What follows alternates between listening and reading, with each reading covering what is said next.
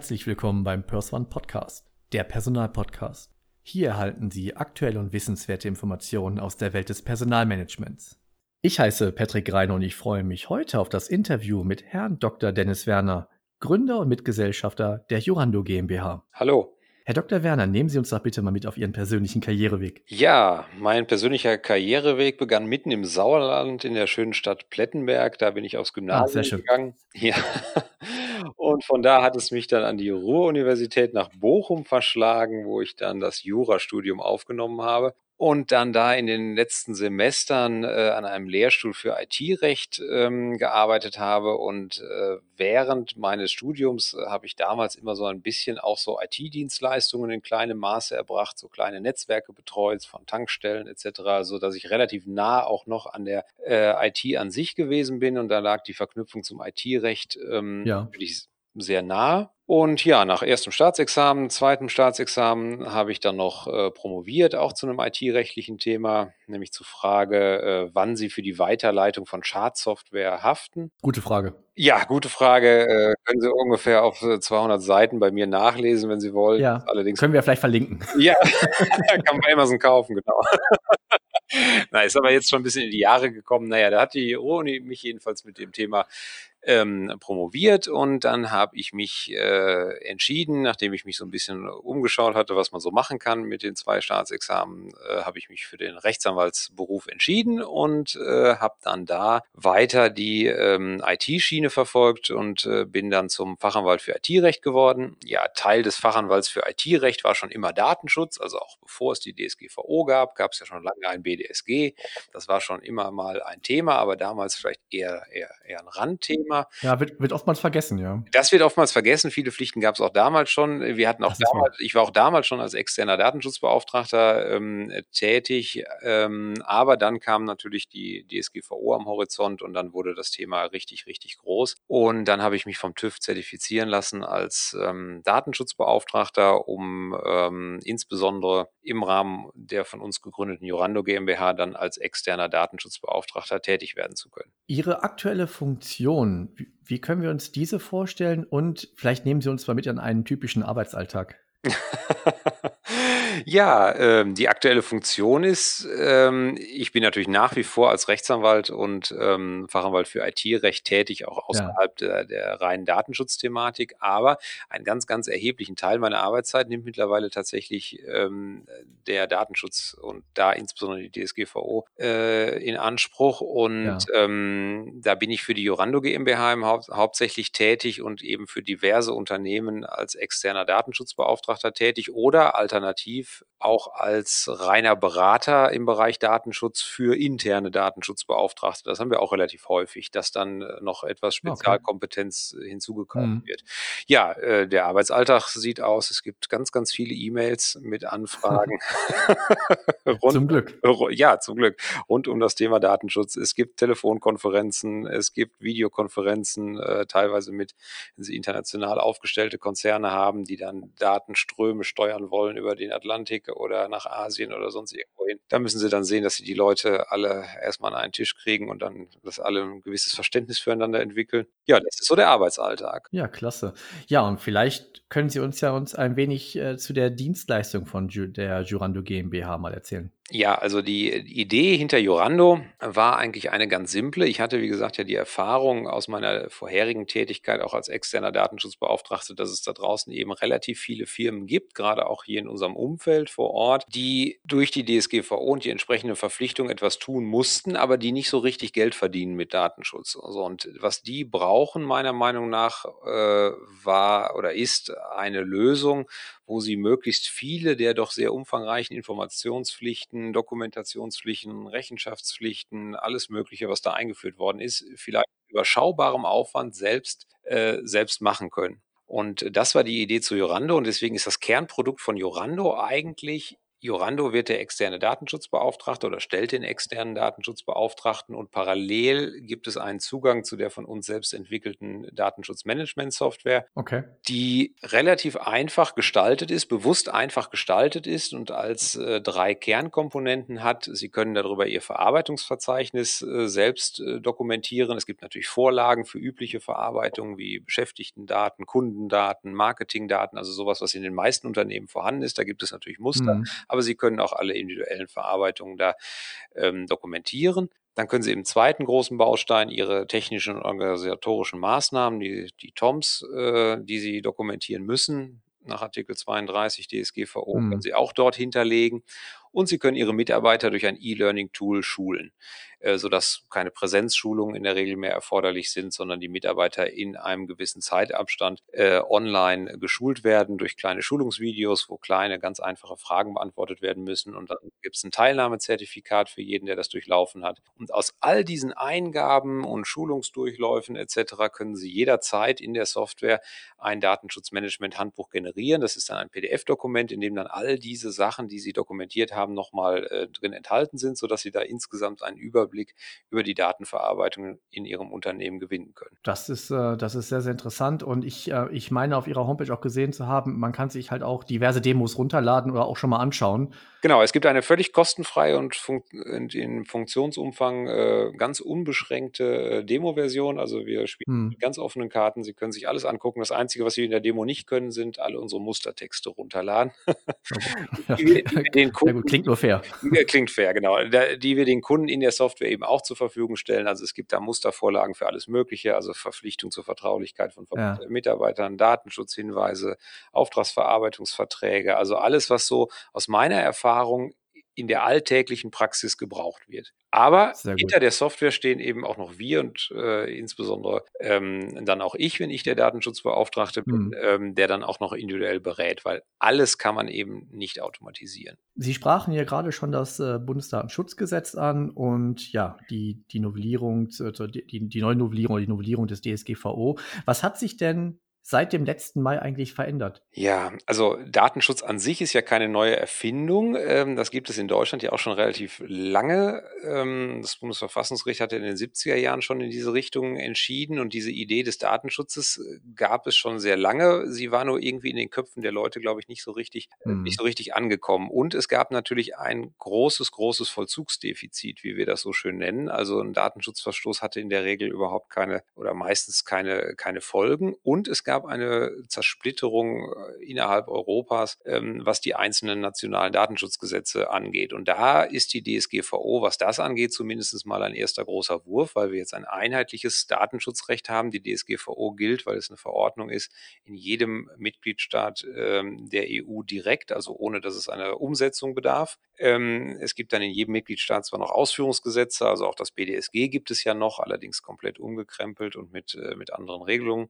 Aber ich meine, dass der, dass aus meiner Erfahrung ähm, der größte Effekt der DSGVO ist, dass es jetzt tatsächlich in den Köpfen angekommen ist. Und ich glaube, Definitiv. das ist meine These, es wird, die DSGVO wird nicht wieder so verschwinden, wie es das BDSG über Jahrzehnte gewesen ist. Ähm, das glaube ich. Und unter dem BDSG hieß es ja immer, das BDSG ist das meist missachtete Gesetz nach der Straßenverkehrsordnung. Ähm, das stimmte auch sicherlich. Und ich, aber ich glaube, das lag an diesem Vollzugsdefizit. Und man merkt ja jetzt, in der DSGVO ist doch etwas mehr Zug drin, auch seitens der mhm. Aufsichtsbehörden. Mhm. Ähm, äh, die ganz große Abmahnwelle ist natürlich erstmal ausgeblieben. Auch die große Bußgeldwelle. Das liegt aber natürlich auch daran, ja. dass die kein Personal haben etc. im Moment und noch vieles etwas unklar ist. Aber ich glaube, das wird kommen in den nächsten Jahren. Und da, da, da können wir den Kopf nicht in den Sand stecken. Welche Veränderungen gab es seitdem, beziehungsweise welche stehen denn aktuell an? Ich denke mal, auch da im Zuge der DSGVO wird es wahrscheinlich auch immer wieder ja auch Anpassungen geben oder halt entsprechende Veränderungen. Ja, also es gibt natürlich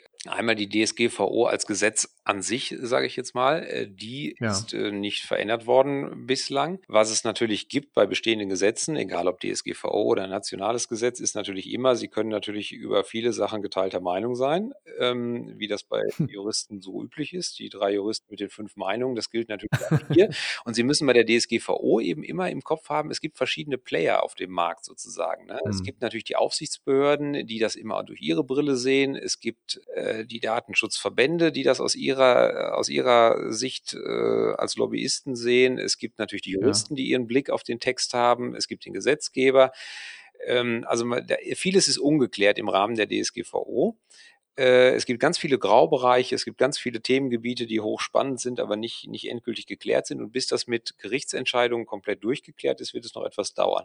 Ob es ja. eine gesetzgeberische Änderung, also eine Veränderung der DSGVO an sich geben wird, es gibt da Vorschläge, es gibt auch äh, schon das eine oder andere Papier dazu, was man verändern könnte. Also man kann ja. natürlich darüber reden, ob man Informationspflichten wieder ein bisschen einschränkt, weil sie ausufern hm. worden sind oder so. Aber ganz konkret steht da jetzt noch nichts an. Was geändert worden ist, tatsächlich ganz konkret in letzter Zeit, ist äh, das deutsche BDSG, also als Beispiel, als plakatives Beispiel. Äh, die Pflicht zur Benennung eines Datenschutzbeauftragten lag in Deutschland ja immer bei zehn Personen. Diese Personengrenze ist auf 20 erhöht worden. Das, davon kann man halten, was man will, weil das, äh, also meine Erfahrung in der Praxis zeigt eben, äh, da ja alle anderen Pflichten aus der DSGVO, also äh, Verarbeitungsverzeichnis, TOMS, ja. Auftragsverarbeitungsverträge etc., was sie alles machen müssen im Datenschutz, das fällt ja nicht weg, nur weil sie keinen Datenschutzbeauftragten benennen müssen. Aber wenn, da, wenn dann der wegfällt, der in der Regel ja. der einzige ist, der so ein bisschen das Ganze ähm, ja auf dem Schirm hat, ähm, dann kann das durchaus gefährlich sein. Ähm, ist es jedem Unternehmen überlassen, selbst überlassen, sich einen externen Datenschutzbeauftragten ähm, als Berater zu holen? Oder, ist, oder gibt es halt auch Fälle, wo man halt gezwungenermaßen jemand selbst bestimmen muss? Nee, also äh, es, die grundsätzliche Benennungspflicht ist in der DSGVO geregelt. Ähm, dafür gibt es aber ein Ausführungsgesetz, nämlich das, das Bundesdatenschutzgesetz. Und da ist die meist einschlägige Vorschrift eben diese 20-Personen-Regel jetzt. Also wenn Sie mehr als 20 Personen haben, müssen Sie einen Datenschutzbeauftragten benennen. Ja. Und dann gibt es immer zwei Möglichkeiten. Entweder benennen Sie einen internen, hm. Also sprich, Sie äh, machen einen Mitarbeiter zum Datenschutzbeauftragten oder Sie beschäftigen einen extern. Für beide gibt es für und wider. In unserem Kundenkreis kleinerer, mittlerer Unternehmen haben sie häufig natürlich nicht genug Personal, um da noch jemanden zum Datenschutzbeauftragten zu machen, weil es ja. reicht eben nicht, das sagen die Aufsichtsbehörden immer ganz deutlich und das ist auch das, was aus meiner Erfahrung in der Kommunikation mit den Aufsichtsbehörden immer als erstes gefragt wird, wer ist ihr Datenschutzbeauftragter und was qualifiziert den eigentlich dazu? Also er muss nämlich Fachkunde nachweisen. Also es reicht jetzt nicht, wenn sie irgendjemanden äh, aus ihrem Unternehmen äh, aus, äh, auswählen und sagen, du bist jetzt der Datenschutzbeauftragte, sondern sie müssen ihn dann eben auch entsprechend ausbilden und Befähigen fortbilden. Genau.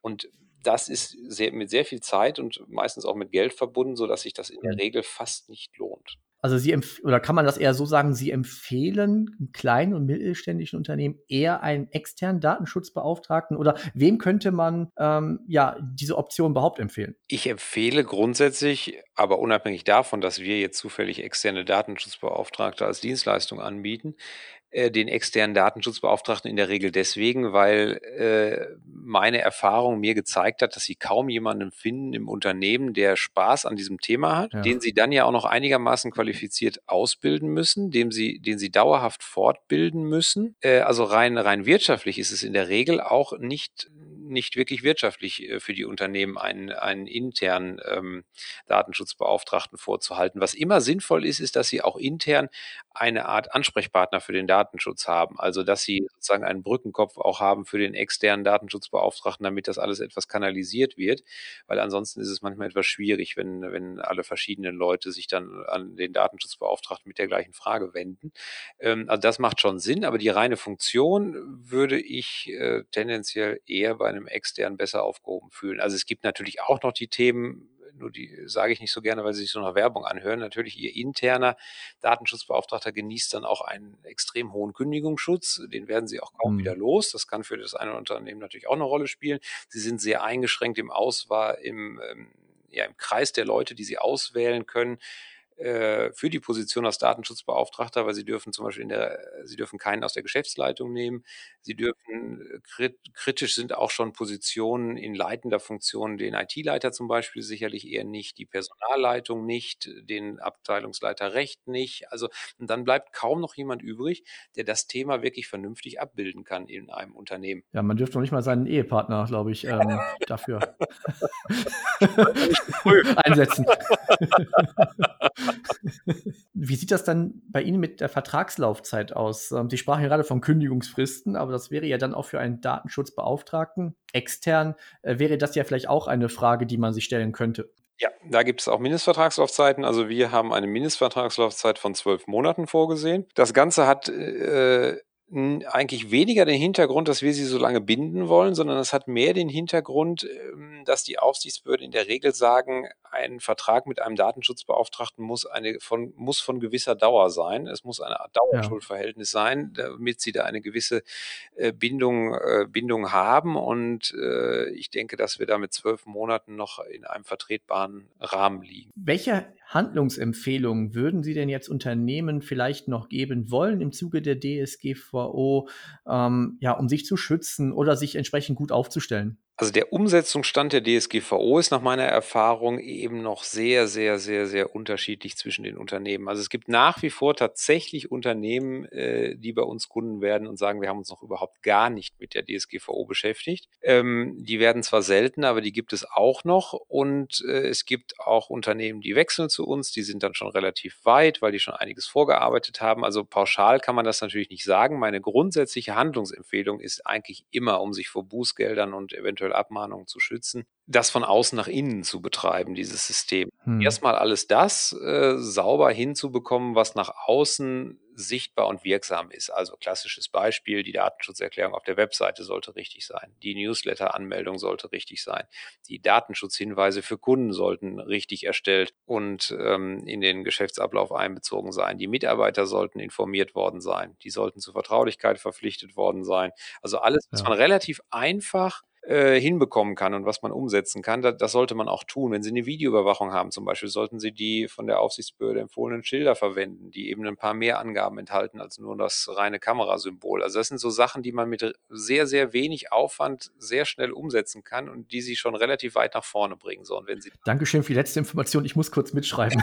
und das, was Sie, was, was Sie dann intern an Dokumentationspflichten und so haben, das gehen Sie dann danach in Ruhe an, entweder mit unserer Software oder mit unserer Hilfe auch auf andere Weise, wie Sie das gerne möchten. Äh, ein Verarbeitungsverzeichnis müssen Sie führen, das ist einfach eine Pflicht. Ja. Da kommen Sie nicht drum. Das ist auch unabhängig davon, ob Sie einen Datenschutzbeauftragten brauchen oder nicht. Ja, das stimmt. Das, das muss man einfach haben. Die TOMs muss man auch dokumentiert haben und da gibt es auch, auch keine zwei Meinungen. Eine der wenigen Stellen, wo das so ist. Und man muss anfangen. Das ist fast der wichtigste Rat. Absolut. Ähm, das ist absolut ne, die richtige Message. Herr Dr. Herr Dr. Werner, welche Projekte oder zukünftigen Projekte stehen denn noch in Ihrem Unternehmen an oder womit können denn noch ähm, ja, geneigte Interessenten oder aktuelle Kunden noch rechnen?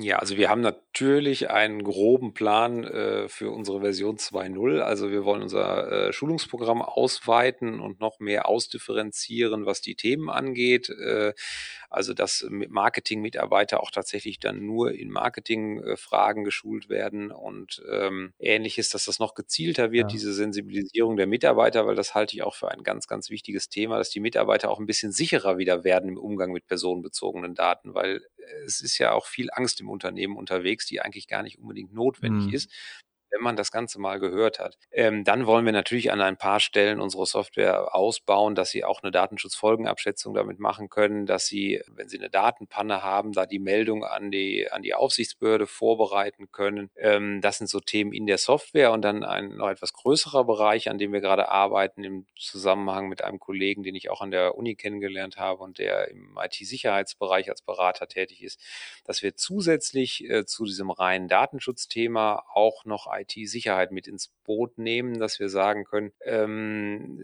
diese technischen organisatorischen Maßnahmen, ja. die muss man natürlich auch mal auf ihre Wirksamkeit hin überprüfen und dass wir äh, das äh, noch zusätzlich abbilden können. Sie sprachen hier gerade Schulungsmaterial für den Bereich Marketing als Beispiel an.